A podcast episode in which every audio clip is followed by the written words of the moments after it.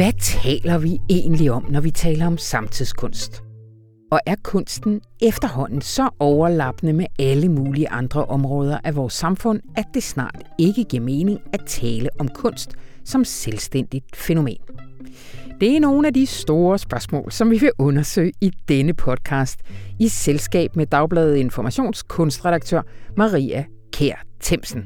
I denne her nye podcast, som vi har valgt at kalde Samtidskunsten forfra.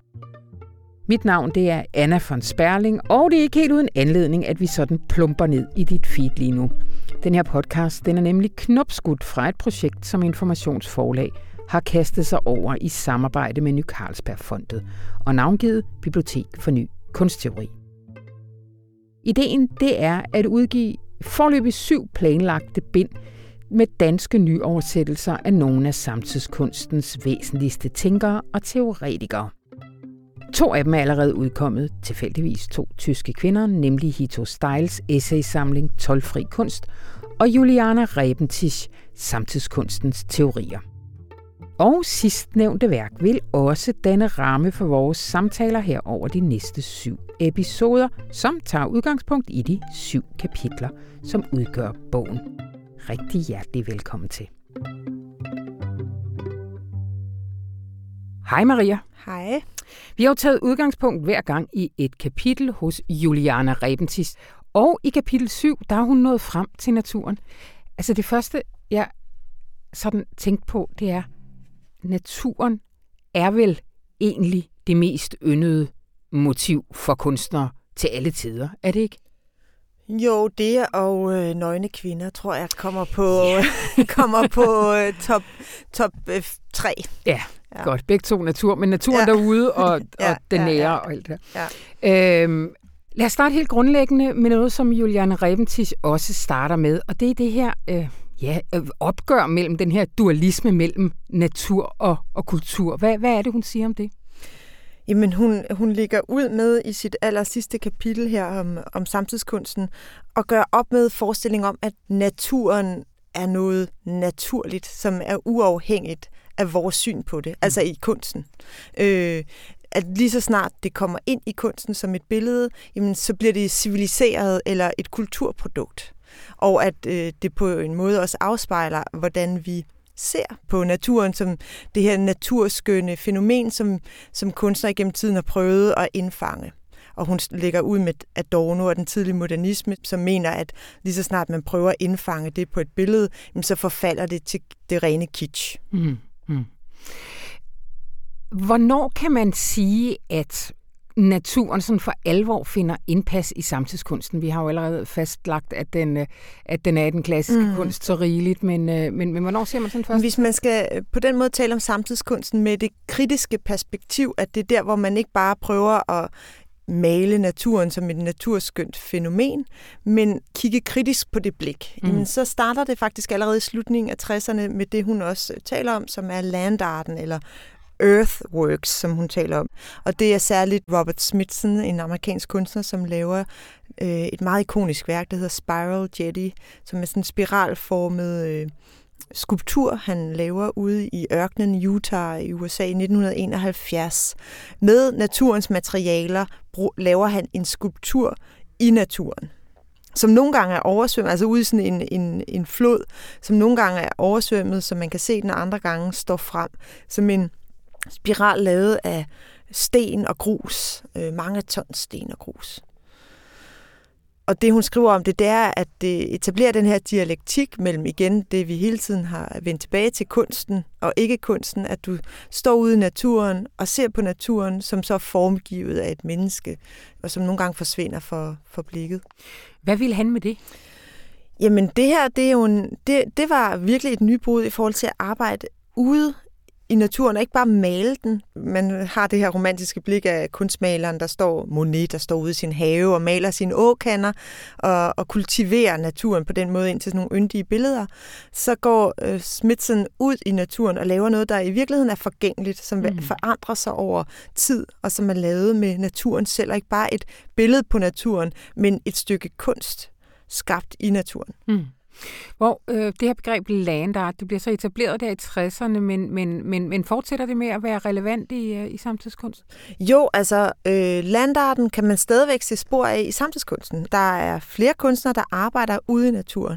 Sådan et helt aktuelt eksempel er den danske kunstner Rune Bosse, som øh, lige nu render rundt nede i en skov på Sydsjælland ved Ormandskov Gods og skaber nogle skulpturer. Jeg var ude og gå en tur med ham i den skov for nylig, og han viste mig, hvordan han arbejder øh, med at forbinde træer, øh, små bøgetræer blandt andet, som han forbinder og forvikler med hinanden, sådan til de over tid, måske over de næste 20-30 år, måske vil den øh, stammer sammen og skaber små forskydninger mm. i den skov, der ellers bare vil stå øh, at, at vokse, som den nu gør. Og det er en måde også at lave øh, en ny art, landart. Han har også lavet det tid, et tidligere værk i 2010, hvor han byttede øh, 100 kvadratmeter øh, skov ud med 100 kvadratmeter strand. Altså han, han øh, skar simpelthen et stykke, øh, et kvadratisk stykke strand op og flyttede det ind i skoven, og, og, og så flyttede han tilsvarende 100 kvadratmeter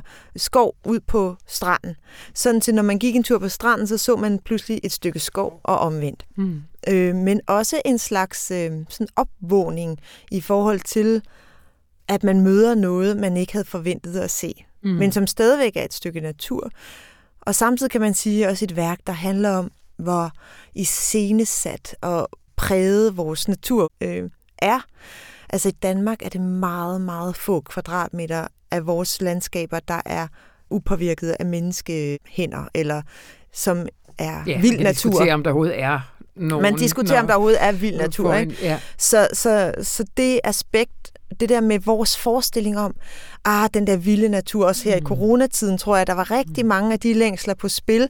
Folk ville bare ud i naturen, og der blev købt sommerhus som aldrig før, mm. og så videre. Vi skulle bare ud og, og dyrke mulden, og, og, og samtidig mm. vidner det også om, for det første, at vi har en dyb længsel efter et eller andet udefinerbart stykke vild natur. Ja. For det andet, at det er en meget romantisk forestilling, som vi har. Og den romantiske forestilling, den præger os i en grad, så naturen stadigvæk bliver sådan en slags kulisse, mm. som vi som mennesker kan tage ud i og have vores lækre, rekreative adfærd, vandreture osv. Og kunsten har jo faktisk en stor skyld i det. I hvert fald har jeg her haft et projekt, hvor, hvor vi har talt om natursyn, mm. og hvor mm. mange peger på, mm. at, at det er guldaldermalerne, ja, ja, der har ja. etableret hele vores forestilling om, hvordan det gode landskab ser Romantikken ud. og i Danmark guldaldermalerierne har jo været er jo de her perfekte kulisser ja. med bøgeskov under stranden, og det hele er så perfekt og yndigt, at man kan gå tur i det. Og der er den engelske teoretiker Timothy Morton har skrevet en række bøger netop om præcis det, at romantikken stadigvæk præger os i sådan en grad i, vor, i vores naturforståelse, at han taler for, at vi helt skal droppe begrebet natur, fordi det fastholder os i den her position, hvor vi øh, tænker på naturen som det derude, mm. det skønne derude. Ja. En, en kunstner, som virkelig øh, tager fat på det på en rigtig sjov og, og fed måde, det er Hartmut Stockter, mm-hmm. som egentlig er en tysk kunstner, men som bor og arbejder her i Danmark hvor han for eksempel har lavet en konstruktion, hvor man kan påføre sig øh, sådan en, et stativ, hvor man kan indføre et romantisk landskabsbillede mm-hmm. øh, i en guldramme, og så kan man gå ud i sit bylandskab og hele tiden have det sådan for, foran deres blik han sætter det op i, altså, i sådan et stort spænd mellem det store, store landskab, altså alt fra stjernehimlen til det mikrobiologiske landskab, mm. som er mikrobakterier og sådan noget. Fordi det er jo også noget af det, der har været i fokus de senere år med de nye øh, filosofier, som det, der bliver kaldt øh, objektorienteret ontologi eller spekulativ realisme, hvor mennesket pludselig ikke bliver set som sådan en særlig art, der ikke har noget at gøre med naturen, men tværtimod bliver tænkt ind i en meget større relation, øh, hvor vi er dybt sammenfiltret med den natur, vi på en og samme tid er del af, og længes efter på i den romantiske version. Mm. Fordi den har også en mørk side. Den er jo også både slimet og klam og ulækker og bakteriefyldt. Mm. Øh, og hele den natur, det er ikke så meget den, vi længes efter. Mm. Øh, det er det, der også bliver kaldt mørk økologi. Og ham Morten, jeg nævnte før, han, han prøver at fremmane en, en filosofi, der ligesom handler om at drage det hele ind.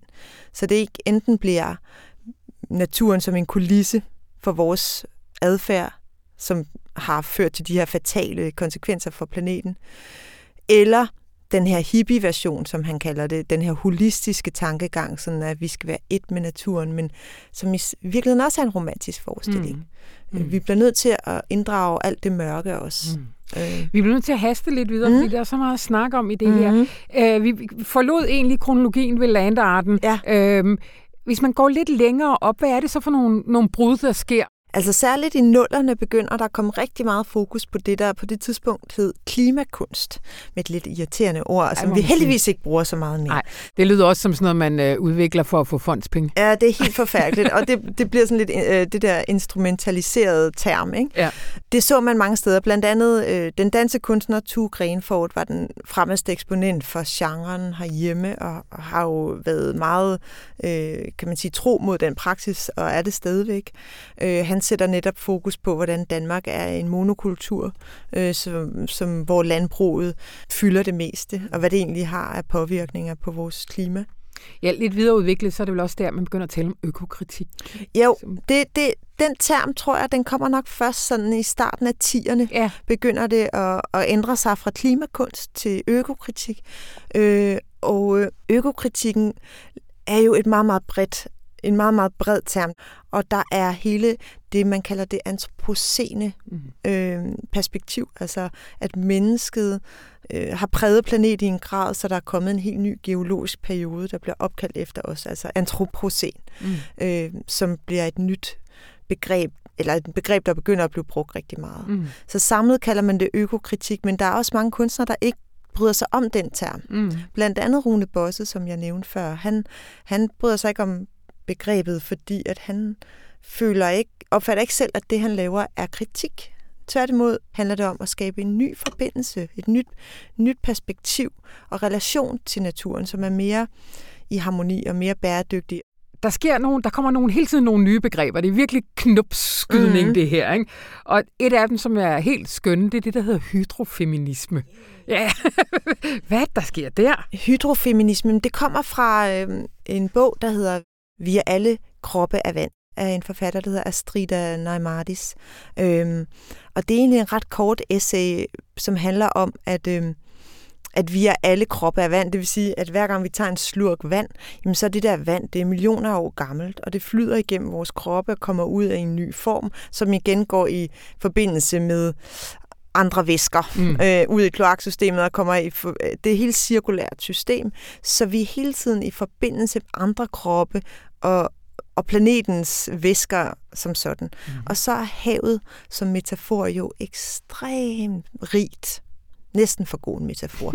altså fordi det er jo... Er vi tilbage ved kitchen? Eller? Det kan det nogle gange komme over i, men, men det er også meget rigt i den forstand, at havet jo både forbinder, og det er jo det der meget, du, det, det formopløselige. Du kan ikke rigtig få greb om det. Øh, man kan ikke tage det op i hånden, uden det forsvinder igen. Og det, det tror jeg, det, det interesserer mange kunstnere mm. lige for tiden, fordi havet er også, øh, udover at være helt vildt forurenet, og derfor et, et billede på, hvor, hvor galt det står til, og at havet er ved at stige, så vi måske får oversvømmet store ja. dele af planeten. Altså, der er den der akutte ting. Pla- plast, øh, plastikøerne er den største installation. Vi, ja, præcis. Ja. Der, der er sådan nogle meget, øh, meget øh, brutale billeder der. Ja. Ikke? Øhm, så er det jo også, er der også, så er der faktisk også en romantisk forestilling. Mm. Altså tænk på øh, havfruerne, ikke? Altså mm. tænk på hele det der mystiske undergrundsunivers, øh, som vi ikke ved så meget om. Ja. Altså man har set rigtig Metafor mange... for sindet vel i... Også det, ja. ikke?